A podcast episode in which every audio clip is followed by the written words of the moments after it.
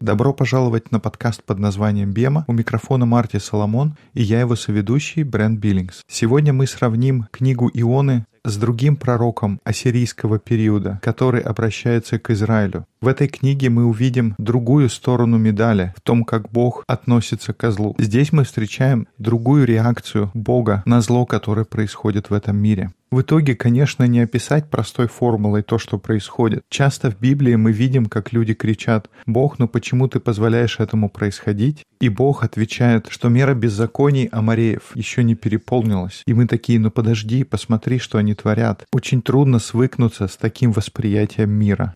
Right. Like the perspective that God has to have to deal with evil in the way that He does. Right. Мы действительно видим, насколько Бог медленен на гнев. И я думаю, часть нашей натуры состоит в том, что мы фокусируемся на то, что мы не видим, чтобы Бог разбирался с несправедливостью в этом мире. Выглядит так, что Он ничего не делает. И именно об этом говорила книга Ионы. Книга Ионы, она напомнила нам, что Бог ничего не делает из-за того, что у людей есть потенциал. Бог не спешит осуждать. Он медленен на гнев, потому что стоит только нам повернуться, если только мы покаемся, если за раскаянием последуют правильные дела, то мы сможем реализовать тот потенциал, который есть у нас. И Бог это понимает. Но сказать, что Бог никогда ничего не делает со злом, это было бы неточным. И книга пророка Наума, которую мы будем сегодня читать, она послужит служит как раз освежающим напоминанием об этом. Но точно как ты сказал, это не легкая тема и не просто сформулировать какой-то принцип. И, возможно, у нас еще будут вопросы, когда мы будем обсуждать текст. И в качестве обзора мы обсуждаем книги пророков. Мы говорили о четырех доассирийских пророках. Они все были пророками, которые провозглашали предупреждение царству Израиля и царству Иуды. Они предупреждали Божьих людей, потому что те не заботились о тех, кто на задворках общества. Они не заботились о бедных, они не стремились к правосудию. И тогда Амос и Осия пришли к людям Израиля и сказали, «Вам нужно измениться». Михей и первый Исаия пришли к Иуде и сказали, «Вам нужно измениться». И ты думаешь, кто-то из них послушал их? Люди Иуды, они послушали. И да, они были несовершенны, но они послушались, они раскаялись, и поэтому Бог спасает их от разрушения. Но с другой стороны, люди Израиля, по-видимому, так и не услышали. И поэтому в следующий ассирийский период были два пророка, которые пришли с целью помочь Израилю смириться с тем фактом, что их завоевали ассирийцы.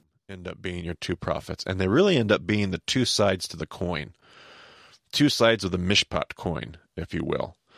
Um, we talked about mishpat. What was the word for what's mishpat mean for us in English? Uh, retributive justice. Mishpat, oh, sorry.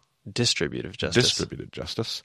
And uh, Что делать с этой несправедливой ситуацией? И тогда Иона и Наум, они говорят как бы о двух сторонах одной и той же монеты. С одной стороны мы говорили о Мишпат, это восстановительная справедливость, а с другой стороны то, как раз о чем говорит Наум. И я думаю, Брент, это небольшая книга, всего три главы. Наверное, мы прочтем ее сегодня. И ты говорил, у тебя есть вопросы. Давай посмотрим, к чему приведет наше обсуждение. I like this. Nahum, chapter 1, the prophecy concern, concerning Nineveh.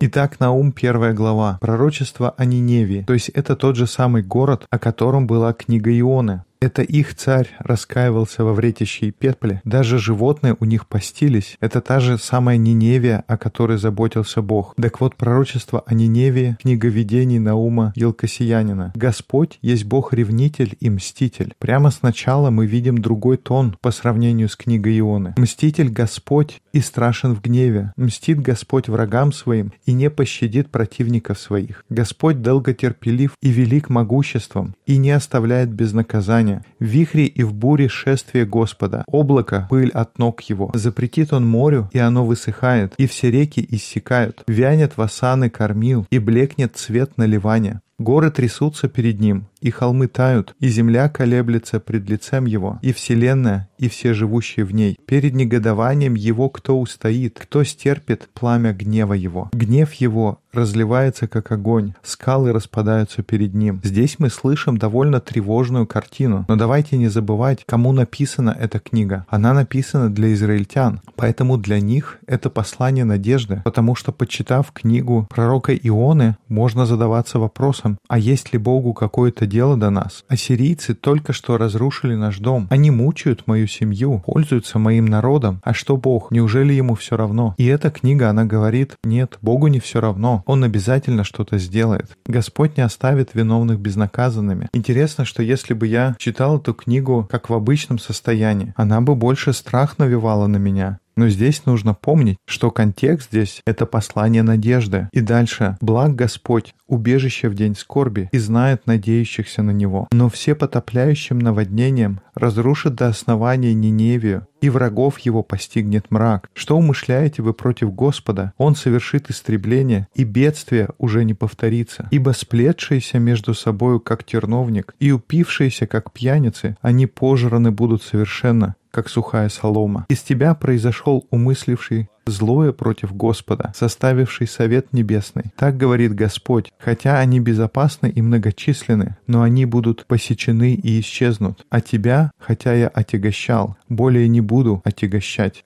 И ныне я сокрушу ермо его, лежащее на тебе, и узы твои разорву. А о тебе, Ассур, Господь определил, не будет более семени с твоим именем. Из дома Бога твоего истреблю истуканов и кумиров, приготовлю тебе в нем могилу, потому что ты будешь в презрении. Вот на горах стопы благовестника, возвещающего мир. Празднуй, Иудея, праздники твои, исполняй обеты твои, ибо не будут более проходить по тебе нечестивый. Он совсем уничтожен. И тогда мы переходим ко второй главе.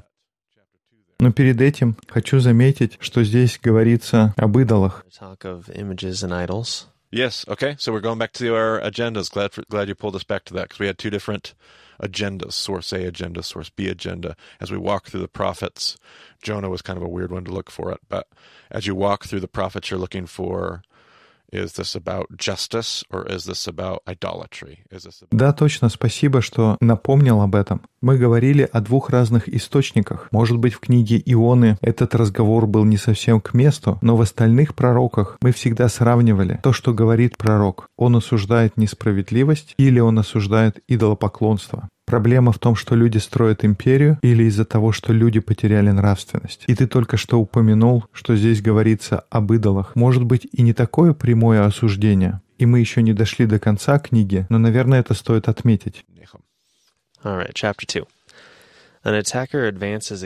Итак, вторая глава. «Поднимается на тебя разрушитель, охраняй твердыни, стереги дорогу, укрепи чресла, собирайся с силами, ибо восстановит Господь величие Иакова, как величие Израиля, потому что опустошили их, опустошители и виноградные ветви их истребили. Щит героев его красен, Воины его в одеждах багряных. Огнем сверкают колесницы в день приготовления к бою, и лес копьев волнуется. По улицам несутся колесницы, гремят на площадях, блеск от них, как от огня, сверкают, как молния. Он вызывает храбрых своих, но они спотыкаются на ходу своем, поспешают на стены города, но осада уже устроена. Речные ворота отворяются, и дворец разрушается. Решено, она будет обнажена и отведена в плен и рабыни ее будут стонать, как голуби, ударяя себя в грудь. Ниневия со времени существования своего была как пруд, полный водою, а они бегут. Стойте, стойте, но никто не оглядывается. Расхищайте серебро, расхищайте золото. Нет конца запасам всякой драгоценной утвари. Разграблена, опустошена и разорена она. И тает сердце, колени трясутся. У всех в чреслах сильная боль, и лица у всех потемнели. Где теперь логовище львов и то пастбище для львенков, по которому ходил лев, львица и львенок, и никто не пугал их? Лев, похищающий для насыщения щенков своих, и задушающий для львиц своих, и наполняющий добычей пещеры свои, и логовища свои похищенным. Вот я на тебя, говорит Господь Саваоф, и сожгу в дыму колесницы твои,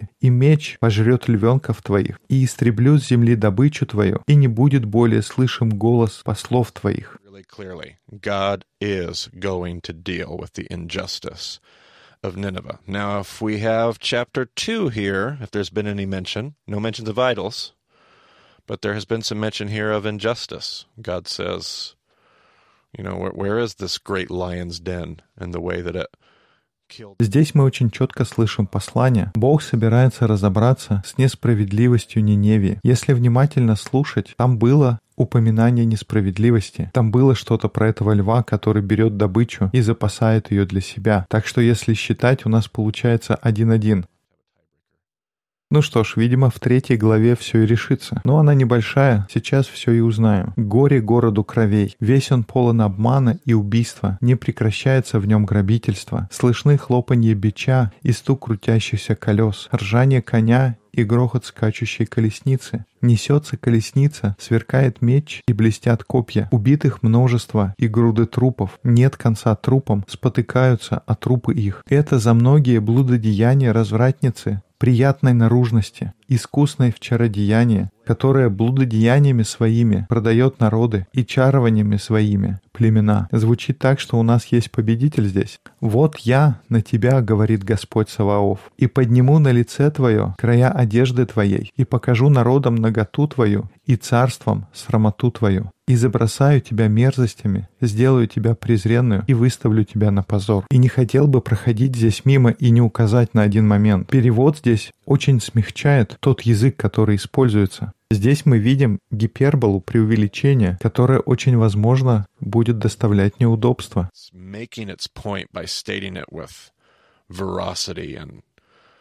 clarity мы видим здесь пророческую гиперболу, поэтическое преувеличение, призванное правдиво и ясно выразить чувства, которые бушуют. Кто-то в современном мире присвоил бы 18 плюс этим строчкам. Там, где он говорит «подниму на лице твои края одежды и покажу народам наготу», если читать на иврите, это очень заряженное пикантными деталями выражение. И дальше читаем. «И будет то, что всякий, увидев тебя, побежит от тебя и скажет, Разорена Ниневия, кто пожалеет о ней? Где найду я утешителей для тебя? Разве ты лучше Ноамона, находящегося между реками, окруженного водою, которого вал было море, и море служило стеною его? Эфиопия и Египет с бесчисленным множеством других служили ему подкреплением. Копты и ливийцы приходили на помощь тебе, но и он переселен и пошел в плен. Даже и младенцы его разбиты на перекрестках всех улиц, а знатных его бросали жребий и все вельможи его окованы цепями. Так и ты опьянеешь и скроешься, так и ты будешь искать защиты от неприятеля. Все укрепления твои подобны смоковнице со спелыми плодами. Если тряхнуть их, то они упадут прямо в рот желающего есть. Вот и народ твой, как женщины у тебя. Врагам твоим настежь отворятся ворота земли твоей. Огонь пожрет запоры твои. Начерпай воды на время осады, укрепляй крепости твои. Пойди в грязь, топчи глину, исправь печь для обжигания кирпичей. Там пожрет тебя огонь, посечет тебя меч, поест тебя как гусеница, хотя бы ты умножился как гусеница, умножился как саранча. Купцов у тебя стало более, нежели звезд на небе,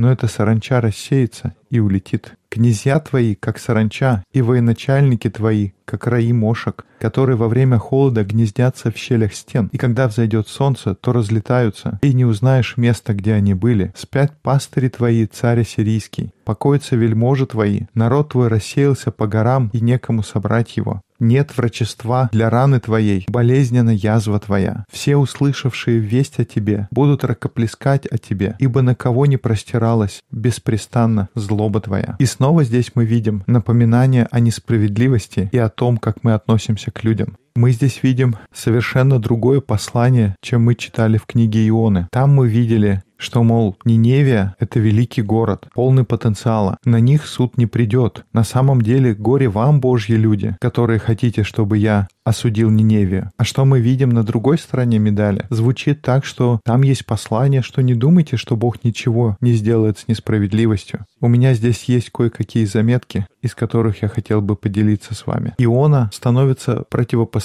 другому пророку, который относится к ассирийскому периоду. Пророк Наум, он представляет собой вторую сторону этого напряженного равновесия, другую сторону божественной природы. Как я уже говорил, я твердо верю, что напряжение между Божьей любовью и Божьей справедливостью это не борьба двух равных сил. Божья любовь, она перевешивает все остальное. В каком соотношении мы говорили раньше, Брент? Это тысяча к трем. Божья любовь намного перевешивает его желание принести гнев и мщение. Я считаю, что в Танахе мы видим убедительное утверждение, которое поддерживает эту точку зрения. Это только наше западное мышление, оно борется с этим подходом. Для нас либо полностью одно, либо полностью другое, либо совершенный баланс. А послание пророка Наума является свидетельством того, что мы видим на самом деле в жизни. Мы уже упоминали Мишпат. Это распределительная справедливость, когда все возвращается обратно на свои места. Это слово выражает идею восточного патриархального правосудия. Мы уже несколько раз подчеркивали, что библейская справедливость состоит в том, чтобы расставить вещи по своим местам. У Мишпат очень мало общего с возмездием. Мишпат — это основная идея, которая используется в Танахе как еврейское выражение справедливости. И тем не менее, в отношении тысяча к трем мы ожидаем встретить другое еврейское выражение справедливости. И это слово звучит как Дин. И Дин — это будет наше слово для пророка Наума. Если образ книги пророка Ионы было слово «потенциал», и давайте тогда вспомним. Для Амоса это была картина отвеса и спелых фруктов. Для книги Оси мы говорили об образе блудницы. Книга пророка Михея — это был образ судьи. Книга первого Исаия — это виноградник. И тогда Иона — это слово «потенциал», а для книги Наума — это слово «дин». Это слово вынесено в заголовок эпизода. Это слово «дин», оно также выражает суд. И хотя в этом слове нет идеи возмездия, в нем есть то, что я мог назвать бы окончательностью. Дин — это необходимая часть Мишпат. Бывают такие ситуации и такие обстоятельства, когда для того, чтобы восстановить, чтобы состоялась восстановительная справедливость, довести дело до конца, необходимо вынести решение и произвести суд. Иногда наступают времена, когда поздно рассуждать. Мы должны закатать рукава и заняться восстановлением мира. Это послание книги пророка Наума. Проблема, которую мы видели в книге Ионы, она состоит в том, что несмотря на то, что книга объясняет кажущиеся бездействие Бога и его невероятное терпение, эта книга оставляет без внимания проблему зла, которое по-прежнему существует. И поэтому, в то время как невероятное Божье терпение — это то самое, что дает нам невероятную надежду, это его терпение, которое является основой того, что, возможно, Мишпат в глубине души мы взываем об избавлении, когда видим несправедливость. И тем не менее Бог терпелив и терпелив и прощает, и скорбит, и терпелив, и уговаривает нас, и снова терпелив, и Он скорбит с нами, и он терпит, и потом, наконец, Бог начинает действовать. Как мы сказали, тысяча к трем. Он медленно гневается, но там не говорится, что он никогда не гневается.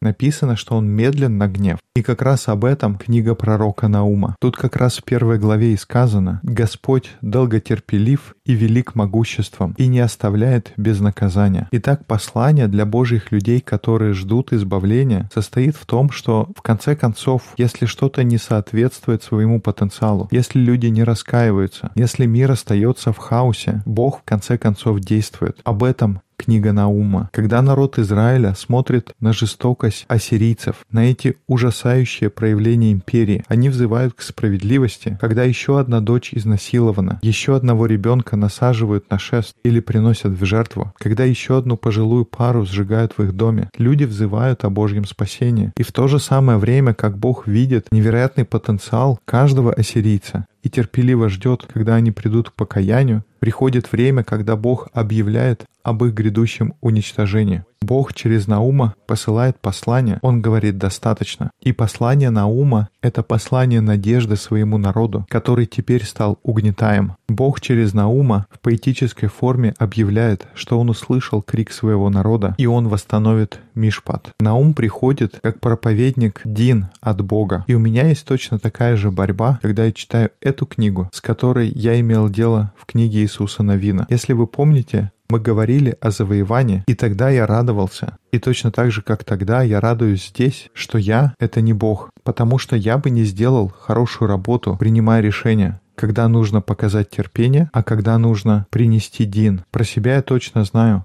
Я был бы очень плохим в роли Бога. Здесь несколько последних стихов. «Спят пастыри твои, царь ассирийский, покоятся вельможи твои. Народ твой рассеялся по горам, и некому собрать его. Нет врачества для раны твоей, болезненна язва твоя. Все услышавшие весть о тебе будут рукоплескать о тебе, ибо на кого не простиралась беспрестанно злоба твоя. Поэтому важно иметь книгу Ионы в одной руке, а в другой — книгу Наума. Мы должны слышать, что Бог слышит крик. Он слышит крик угнетенных и обещает, что Он обязательно займется восстановлением Мишпат. Он приглашает нас верить в Его доброту и в Его взгляд на мир. Он призывает нас доверять Его мудрости и тому, как Он выбирает время. Как мы говорим на подкасте, он приглашает нас доверять этой истории. У меня на этот момент смешанные чувства по отношению к пророкам ассирийского периода. Мне очень некомфортна такая напряженность, и в то же самое время я люблю эту напряженность. Мы держим книгу Ионы в одной руке, а в другой руке у нас книга Наума, и мы понимаем, что они не находятся в равновесии. Это не две уравновешенные силы, это тысяча к трем, но у нас одновременно есть две истины, которые выражены в словах этих двух пророков. И когда мы доверяем Богу и отдаем Ему, как сказано во Второзаконии, что мщение принадлежит Ему, Господь говорит, что просто отдайте это мне и дайте мне позаботиться обо всем. Дайте мне разрешить спор Ионы и Наума. Так что эти две книги мы можем каждую положить в свой карман, потому что они оба говорят об истине, а нам остается только доверять вечной мудрости Бога. И мы раньше уже говорили, насколько жестокой нацией они были. Как понятно, что когда-то Бог что-то должен сделать, если так себя вести.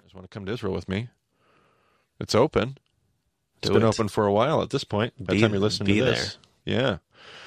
Uh, if you're interested, send me an email and uh, send me a message on Twitter. Do something. Find me and uh, my email is Marty M A R T Y dot Solomon S O L O M O N like the king Marty dot Solomon Точно-точно, так и есть. И сегодня мы еще хотели поговорить о поездке в Израиль. Открыта регистрация для любого, кто хочет поехать с нами. Если вы слушаете этот подкаст в реальном времени, напишите e-mail или свяжитесь через Twitter. Мои контакты будут в примечаниях к эпизоду. Если вам интересно, я могу прислать ознакомительное видео. Там мы отвечаем на определенные вопросы, потому что это непростая, это достаточно физически требовательная поездка. И это же не только Израиль, это еще и Турция, верно? July 24th through August 12th 2018 Это будет три недели с 24 июля до 12 августа 2018 года. У нас будет 10 дней в Израиле, 6-7 дней в Турции. Надеюсь, это будет прекрасное время. У нас есть требования начального взноса, чтобы зарезервировать место. Кроме ознакомительного видео будут инструкции, как зарегистрироваться. Так что будем рады видеть вас с нами.